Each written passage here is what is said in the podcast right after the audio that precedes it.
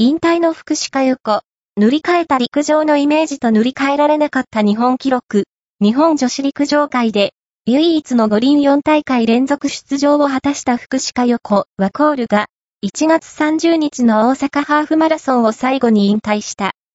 かつては、道のくの爆走娘と呼ばれ、その明るいキャラクターが愛された39歳。福士の、伊佐と、罪を振り返る。